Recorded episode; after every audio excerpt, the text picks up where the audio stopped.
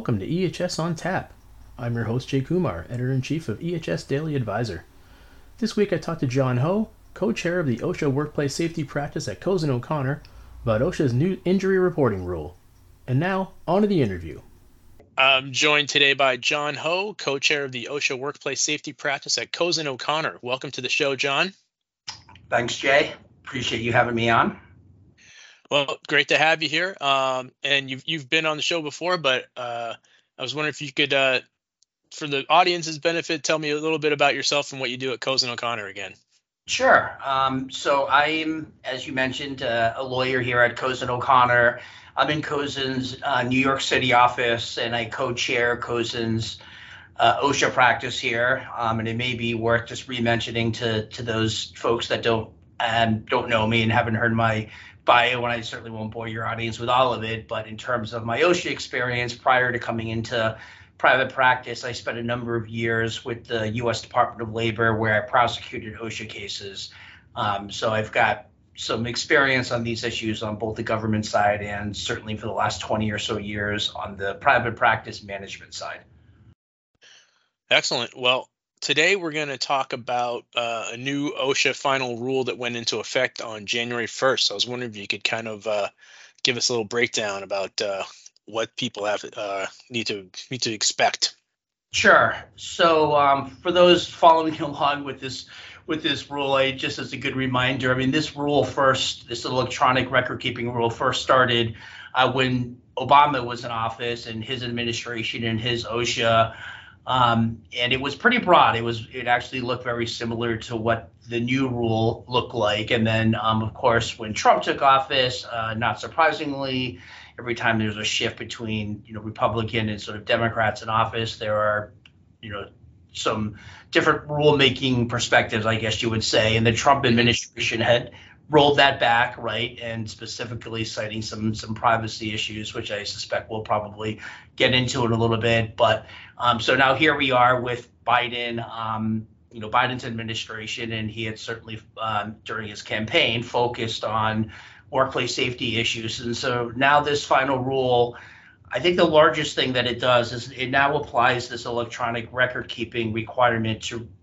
to establishments with 100 or more employees in certain high hazard industries, and those industries are defined in the regulations at Appendix B. So if you are uh, within that um, uh, that peak employment for the last year of 100 employees and on Appendix B, now you must electronically file your Form 300 or what's commonly referred to as your OSHA log, and also your Form 301, which is the incident and report forms. And I believe OSHA estimates that's going to capture you know about 52,000 um, establishments or so. So that's really the the biggest change, and it, and it, maintains some of the current rules requirements. If you already have to um, submit your uh, OSHA summary, uh, so that, that that doesn't really change. It was just broadening it to this 100 or more employees establishment in Appendix B. What uh, what are some of those high hazard industries that are uh, it's referring to? Like warehouse construction. I mean, these are the ones that you know historically have you know seen greater statistical um, injury rates, um, different kinds of construction. Again, I mean, uh, most of the national emphasis programs are are on that list. Um, I'm, I'm not sure about how many it is, but it's pro- it's really like the kinds of usual specs, usual suspects that you would see, like those. Uh, and why did OSHA make the change? Was it kind of like you mentioned, kind of going back to what uh, Obama had proposed or put in place, uh, you know, years back?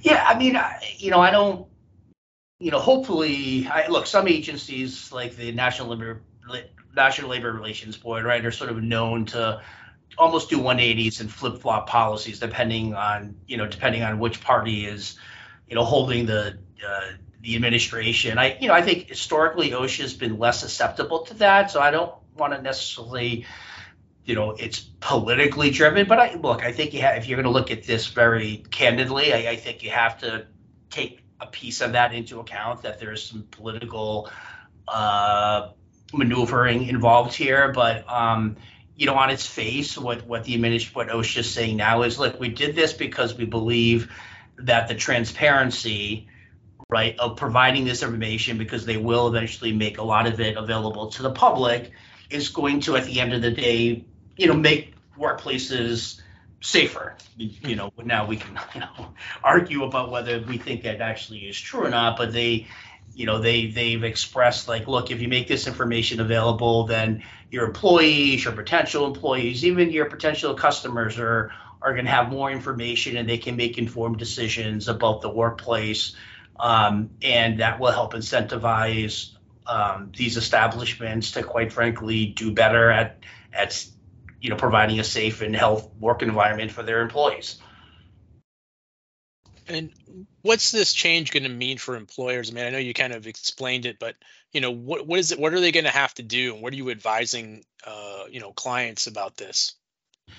Well, I, I mean, look, there's, um, you know, it certainly is a requirement you have to c- comply by if you're covered, and if you don't, that could lead to they could lead to citations. Um, I think in 2022, OSHA, you know, informed, put out press releases that they created um, sort of analytical tools to identify non-responders. So it, it's less likely if you if you fail to report and need to. I mean, it's more likely you're you know you may get caught and that would be a citation. So certainly you want to comply with it if you if you have to, but there's a lot of pieces to this in terms of training, right? I mean, it's more administrative work. I mean, it's one more requirement you have to comply by. I think the deadline, um, the the in, injury tracking application where the data is is opened up to opened up on January 2nd. I think it closes March 2nd. So there's some work, you know, for these establishments to do. And again, part of that is training, training the right people on how to do this you know what to look for, what not, what not, what information OSHA doesn't want in, in terms of them trying to protect privacy. Um, and and quite frankly, if if you've got bad or let's say higher than normal injury uh, injury rates, um, you know, through your log or through your or your your incident report forms, you could be a target for OSHA. So you certainly you know need to prepare for more aggressive enforcement depending on what your history looks like for the prior year. And so those are all things that employers need to sort of be aware of potential consequences as they go through this process. Uh, do you expect OSHA inspectors to to be pretty strict about this right off the bat, or are they going to give businesses some time to comply and maybe just sort of, you know, if they're not kind of doing it when an, an inspection takes place this year, maybe say, hey, you know, here's a warning, you need to, you know, get your stuff in, in shape for the next time around. Yeah, you know, it, it's tough to say right now in terms of you know the the enforcement component. I mean, look, if you are identified as a non-responder through the OSHA's analytics, right? I you know I don't think you're going to get a whole lot of sympathy. Um, mm-hmm. I you probably see citations because again, OSHA's made clear they want to specifically identify non-responders. They want an even playing field across the board. If you're you're covered, you're covered. You have to comply. I guess the issue is if you are if OSHA comes in through another, you know, through an accident and they're investigating something and they take a look at whether you should have um, reported or not, whether in that instance um, you've got a good reason for the CSHO not to cite you. But I, I suspect, you know, employers shouldn't really rely on that. I mean, I, I, you know, again, the law is now in effect; they have to comply. I mean, if yeah. you get a sympathetic, you know, CSHO, maybe, but but I would certainly expect that if you you know, if you are inspected and you have not complied and you need to, that you should expect a record keeping citation. Fair enough. Um, yeah. So obviously, let's talk about the the data. Um, you know, what exactly is it going to mean? Uh, you know, as far as the uh, expanded public access to uh, to some of this data that's being collected. Yeah, and, and look, and, and, as I mentioned before, you know, when we first started, I mean, the Trump administration's OSHA roll back, right, the, the initial version citing privacy concerns, right? So now fast forward here, I think that is certainly, you've got a lot of industry groups, you know, and other stakeholders expressing some real concerns about the privacy piece and the rules designed, right, with a couple of safeguards, if you will. I mean, if you're going through the process, there are you know instructions on what not to report. Obviously very easily personal identifiable information such as a name or social security number or healthcare provider information. Um, you know but again, that that that obviously requires you know the person in you know inputting the information to understand that to be trained properly. So there could certainly be breakdowns there. And then when OSHA said, look, we're taking other safeguards as well, certain information that we want you to send us, even though it could arguably identify somebody, such as the date of birth or the gender or the job title or the hire date, but we're going to also take some measures to ensure that you know you can identify somebody take the date of birth for instance even though they want month date and year um, they're going to say we're just going to convert that to a number right in hopes of uh, so you know they're obviously aware of this issue. I mean, it's nothing new to them. They they're taking some measures. Um, look, at the end of the day, Jay, I think you know what we'll have to see. I mean, I you know it's a lot of establishments that are going to be covered. It's a lot of paperwork, and could something you know slip through where you know I, I suspect you know that it would be reasonable to have that concern and and look and if it uh, what if an employer reports uh, a recordable injury, but that wasn't actually technically didn't need to be recorded, right? There's a, maybe, a, and it's discovered who that person is. Um, you know, there's some kind of breach of privacy lawsuit that the employee or the former employee brings against the employer, and you know there can be creative arguments, you know, on this, you know, whether they should have been reported or that who made the mistake or whatever it is, particularly in small communities. Um, you know, is OSHA going to indemnify the employer for, for, you know, having filed that? I mean, I think we all could say the answer to that is going to be no. So, you know, I think it's it's reasonable to ask some questions about how this plays out, uh, particularly on the privacy piece. Has OSHA indicated like how this data is going to be presented, or is it just going to be like kind of sitting there in a database that people can kind of go through, or how you know how are they kind of doing it? Yeah, it look like it will be available on you know in whatever link it is. I mean, again, employers are submitting through an injury tracking application, and then they will they will publish after again using some tools to ensure that you know PII is not.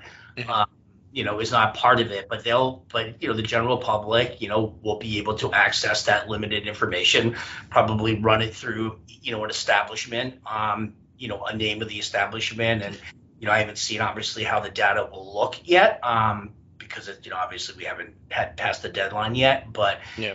you know, the contents will certainly be made available to anyone who knows where to look for it. Um, how do you how do you see this playing out over the year? I mean, do you do you feel like people will kind of get used to it and it, uh, you know, the furor will die down a little bit, uh, or you know, will people actually challenge this and you know with lawsuits and things like that? Yeah, I, I, I think certainly, um, you know, there there will be challenges. There tend to always sort of be legal challenges when rulemaking is um, for new rulemaking, and you know, and again, I, I think we have to just be realistic with ourselves that even though you, you hope that workplace safety and health issues are not political, but I think something like this, if we see, you know, let's see what happens in November, right, Jay? I, I mean, if, yep. if, you know, if the same administration that rolled it back after Obama is in office, um, you know, I, I think it would be it, wouldn't be unreasonable to think that that you know if Trump wins, assuming you know he's the GOP candidate and all that other political stuff, that um, you know it, it could be rolled back again. I mean, that's certainly yeah. you know a yeah. possibility. So I think that that's certainly one you know one piece to it as well as the other industry group challenges that we might see on a privacy basis or some other basis. What else are you uh, expecting to see from uh, from osha this year? Well I, I, mean you know if you look at what they've did last year in terms of their enforcement memos right an instant by instance enforcement memo and a memo reminding you know field offices they don't have to they have discretion not to group. I mean i, I osha's you know, this administration has made clear that, you know, they don't think the current penalty structures are high enough that they can get the level of deterrence that they would like to see. And they're trying to use enforcement tools that they already have, like an instance by instance citation policy where you know if you if a compliance officer comes on site and sees somebody sees 10 people not wearing hard hats you know historically you, you probably only see one citation for you know ppe not wearing a hard hat. And here you know in certain regulations where the, the regulatory language will allow it osha says you can cite instance by instance and here's the criteria. So you could get you know 10 different um, items, right? And that would increase obviously 10 times, you know, the the, the penalty. So I think they're, you know, they're clearly going to be aggressive with enforcement.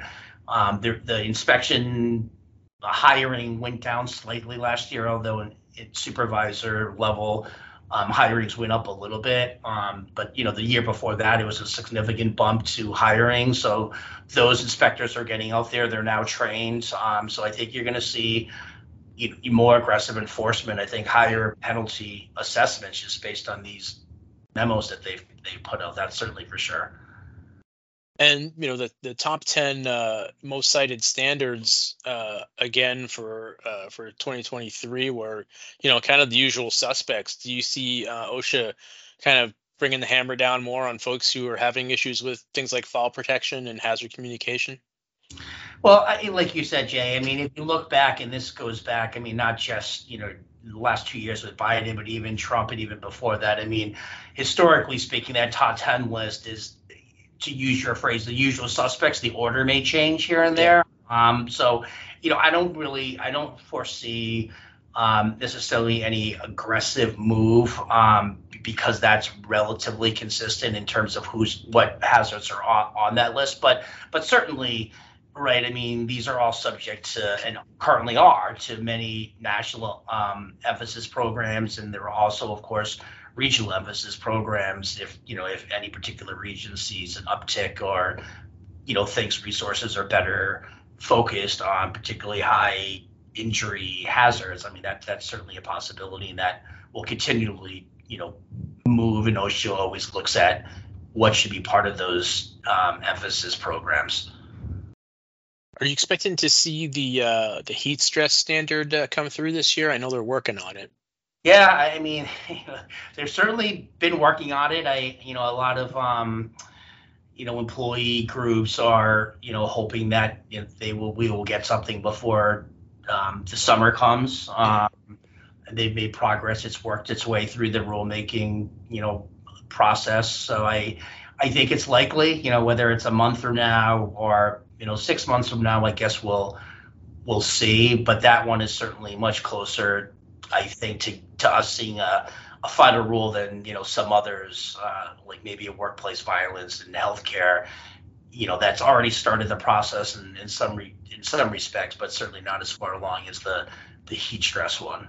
Yeah, I mean, uh, it's not it's kind of surprising that there wasn't already a heat stress one just because it's not like it's a new issue but i guess you know maybe the temperatures are getting a little warmer and people are getting more concerned i don't know yeah you know the, the, the thing about that jay is that so you know there was um you know a commission you know an OSHRC commission case that um you know a couple of years ago um where the commission, you know, they they consolidated some cases of heat stress against the United States Post Office, and they they reversed the citations, and the commission there, you know, raised a couple of points, right? They said, look, I mean, you know, to the extent that heat has been a recognized hazard, it's been this way for a long time, so, you know, the general duty clause may not be the way you, you know you should go. And then maybe you should have specific rulemaking right? I mean they almost put osha sort of challenge them to do this and right. they accepted but you know but then you could go back and say look you know eh, you know and there are there are case case right now in the supreme court right on on rulemaking and deference and all that that we're keeping an eye on that certainly may affect um you know an agency's ability to, to issue rulemaking including osha although that's not the focus of the case. But you know, was, you know, I think when you when OSHA was first passed, I mean, would you know, did we think Congress was thinking about the sun in an outdoor setting as a as a hazard? I, I mean, probably not. I mean, maybe indoor if they're working right in obviously sort of artificial conditions. So, I mean, look, there are there are arguments, you know, sort of both ways on, you know, whether this is an appropriate area for OSHA to even regulate. But but I look, I agree with you that um, you know that, that there's certainly you know it, it is a hazard, but I but I I think you know all employees recognize that today, mm-hmm. right? And and they take you know reasonable measures and look. I mean, if you're going to focus your resources on people dying from heat stroke, which I know happens, and I'm not diminishing. Obviously, one death is too much, but if you look at the numbers versus how many people are dying, you know, off say, you know, residential, commercial, you know, prod residential roof, uh, residential right. roof projects, right? I mean, where do you want to fo- where should OSHA be focusing its time and energy on, right? I, I I think you know a reasonable person can say, look, you know the numbers don't really stack up on heat stress versus roofing industries, particularly residential ones, for small companies that may not be complying with a lot of these fall protection standards. And as you point out, fall protection is number one on the list again. Yeah. Right? So. Where do you want to put? Where do you want to dedicate your your energies? What's a better use of your time? But you know, those are you know, I think you and I could probably sit here and debate that, you know, one way or the other, you know, for, for you know half a day, I, I guess. But you know, those things that you know people are talking about, and I think they're they're worthy of discussion or thought. Well, I guess uh, you know certainly certain states have already kind of passed their own laws, like California and I think Washington and maybe Minnesota. Uh, you know, where you've got a lot of farm workers and folks, you know, working in you know that that summer heat, and uh, you know at, at least to have you know sort of something built in so that you know companies can you know pay attention to when their employees are going out there and you know what they're what they're dealing with in terms of uh, outdoor uh, outdoor heat and, and that kind of stuff. I suppose it's not a bad idea, but um, we'll uh, we'll see if it comes out this year. Yeah, you know, and look, I and I certainly wasn't suggesting that you know guidance, right? And OSHA, as you know, right, has a lot of guidance out there for heat stress already. I mean, my concern, and I think a lot Enforcement.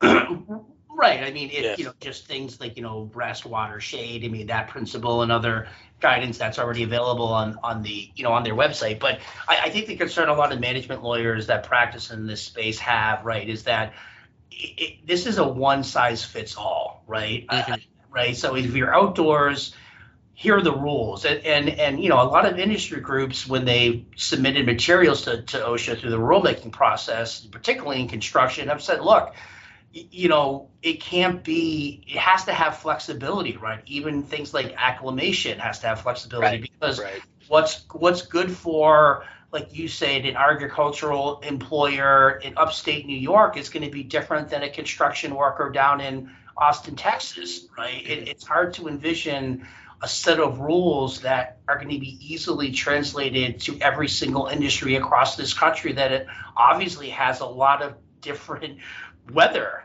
right? Um, weather highs and lows. So I, I think that's the concern. We obviously the devil's in the details. We need to see what the final rule looks like. But it, but I think sort of very strict requirements that are going to be tried to apply, try to be applied uniformly across the countries is, going to present some real issues. Um, yeah. But we'll see. and and then there's indoor too, right? In warehouses and you know restaurants, things like that. So, yeah, I guess we'll see. Uh, might see a lot of comments when the uh, proposal comes out.